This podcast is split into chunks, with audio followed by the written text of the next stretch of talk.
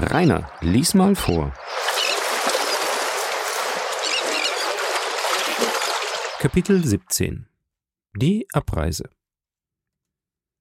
Diese Ereignisse beschäftigten ganz Paris. Auch Emmanuel und seine Frau erzählten sie sich mit erklärlichem Erstaunen in ihrem kleinen Salon de Rue Meslay. Sie stellten die drei ebenso plötzlichen wie unerwarteten Katastrophen von Morcerf, Danglars und Villefort zusammen. Maximilian, der ihnen einen Besuch machte, hörte ihnen zu.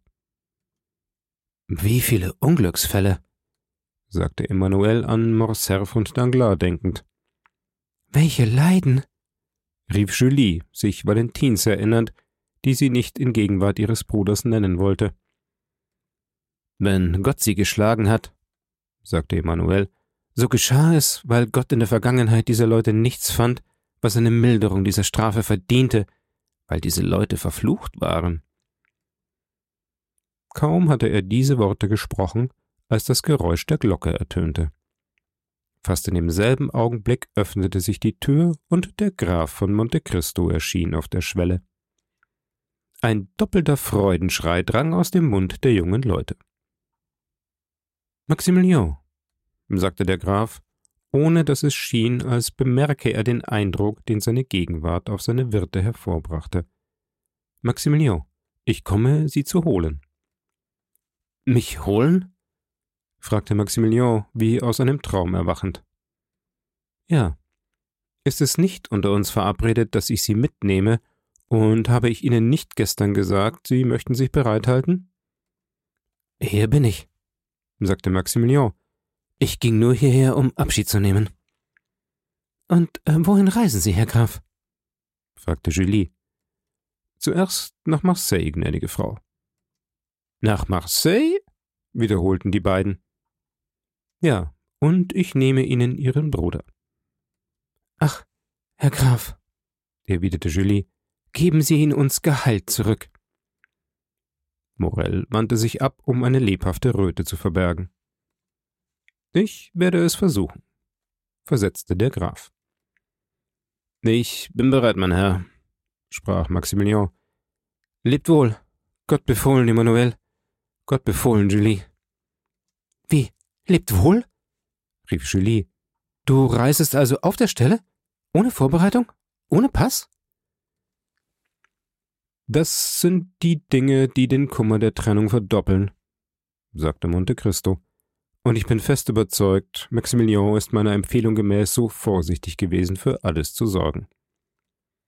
Ich habe meinen Pass und mein Koffer ist gepackt, sagte Morell. Sehr gut, versetzte Monte Cristo lächelnd. Man erkennt hierin die Pünktlichkeit eines guten Soldaten.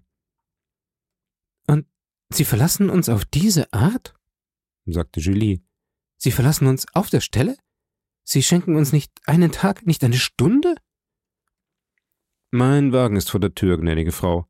Ich muss in fünf Tagen in Rom sein.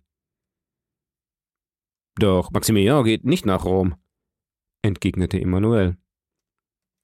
Ich gehe, wohin mich der Graf führt, sagte Morell mit einem traurigen Lächeln. Ich gehöre ihm noch für einen ganzen Monat. Oh mein Gott, wie er das sagt, Herr Graf. Maximilian begleitet mich, sagte der Graf mit seiner überzeugenden Freundlichkeit. Beruhigen Sie sich also über Ihren Bruder. Gott befohlen, meine Schwester, wiederholte Morell. Leb wohl, Emanuel. Er verwundert mir das Herz mit seiner Gleichgültigkeit, sagte Julie. Oh, Maximilian, du verbrickst uns etwas. Na, rief Monte Cristo, Sie werden ihn lachend und freudig zurückkommen sehen. Maximilian schleuderte Monte Cristo einen halb verächtlichen, halb zornigen Blick zu. Vorwärts, sagte der Graf. Ehe Sie von uns gehen, Herr Graf, sagte Julie, erlauben Sie uns, all das auszudrücken, was einst. Gnädige Frau, erwiderte der Graf, sie bei den Händen fassend. Alles, was Sie mir sagen würden, käme nicht dem gleich, was ich in Ihren Augen lese. Was Ihr Herz gedacht, hat das meinige empfunden. Wie die Wohltäter in Romanen hätte ich, ohne sie wiederzusehen, abreisen müssen. Doch diese Tugend ging über meine Kräfte, weil ich ein schwacher und eitler Mensch bin, weil der feuchte, freudige, zärtliche Blick von meinesgleichen nur wohltut. Nun reise ich ab. Ich treibe die Selbstsucht so weit, dass ich sage, meine Freunde, vergesst mich nicht, denn ihr werdet mich wahrscheinlich nie wiedersehen. Nicht wiedersehen? rief Emmanuel, während zwei schwere Tränen über Julies Wangen rollten. N nicht wiedersehen? Indem der Graf an seine Lippen die Hand Julies drückte, die sich in seine Arme stürzte, reichte er die andere Emmanuel.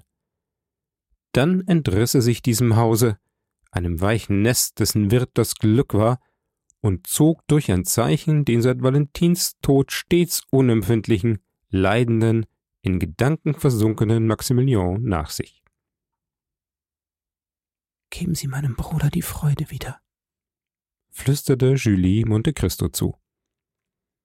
Monte Cristo drückte ihr die Hand, wie er sie ihr elf Jahre vorher auf der Treppe, die zu Morells Kabinett führte, gedrückt hatte. Vertrauen Sie Simbad dem Seefahrer? Fragte sie lächelnd der Graf. Oh ja. Wohl, so schlafen Sie im Frieden und im Glauben an den Herrn. Unten an der Freitreppe wartete Ali mit schweißglänzendem Gesicht. Er schien von einem langen Gang zu kommen. Nun? fragte ihn der Graf in arabischer Sprache. Bist du bei dem Greis gewesen? Ali machte ein bejahendes Zeichen. Und du hast ihm den Brief vorgelegt, wie ich dir befohlen? Ja, sagte ehrfurchtsvoll der Sklave. Und was hat er gesagt oder vielmehr getan? Ali stellte sich so unter das Licht, dass ihn sein Herr sehen konnte, und schloss, vertrefflich das Gesicht des Greises nachahmend, die Augen, wie dies Nortier tat, wenn er Ja sagen wollte. Gut, er nimmt es an, sagte Monte Cristo. Brechen wir auf. Kaum hatte er dieses Wort entschlüpfen lassen, als bereits der Wagen rollte und die Pferde aus dem Pflaster eine Funkenmasse springen ließen. Maximilian legte sich in seine Ecke, ohne ein Wort zu sprechen. Es verging eine halbe Stunde. Der Wagen hielt plötzlich an. Der Nubier stieg ab und öffnete den Schlag. Die Nacht funkelte von Sternen. Man war oben an der Anhöhe von Ville de Juif, auf der Hochebene, von wo aus Paris wie ein düsteres Meer seine Millionen von Lichtern bewegt, die phosphoreszierenden Wellen gleichen. Der Graf blieb allein, und auf ein Zeichen fuhr der Wagen ein paar Schritte weiter. Lange betrachtete er mit gekreuzten Armen schweigend das Babylon zu seinen Füßen. Dann sagte er, die Hände wie zum Gebet faltend Große Stadt. Es sind weniger als sechs Monate, dass ich durch deine Tore eingetreten bin. Ich glaube, dass mich der Geist Gottes zu dir geführt hat. Triumphierend führte mich von dir zurück. Das Geheimnis meiner Gegenwart in deinen Mauern habe ich diesem Gott anvertraut, der allein in meinem Herz zu lesen vermochte. Er allein weiß, dass ich mich ohne Hass und ohne Stolz doch nicht ohne Bedauern entferne. Er allein weiß, dass ich nicht meinetwegen und nicht um eitler Ursache willen von der Macht, die er mir anvertraut, Gebrauch gemacht habe. O große Stadt, in deinem zitternden Schoß habe ich gefunden, was ich suchte. Ein geduldiger Gräber durchwühlte ich deine Eingeweide, um das Böse daraus hervorzutreiben. Nun ist mein Werk erfüllt, meine Sendung beendigt nun kannst du mir weder Freude noch Schmerzen mehr bieten. Gott befohlen, Paris. Sein Blick schwebte noch einmal wie der eines nächtlichen Geistes über die Ebene hin. Dann fuhr er mit der Hand nach der Stirn, stieg wieder in seinen Wagen, der bald auf der anderen Seite der Anhöhe in einem Wirbel von Staub verschwand.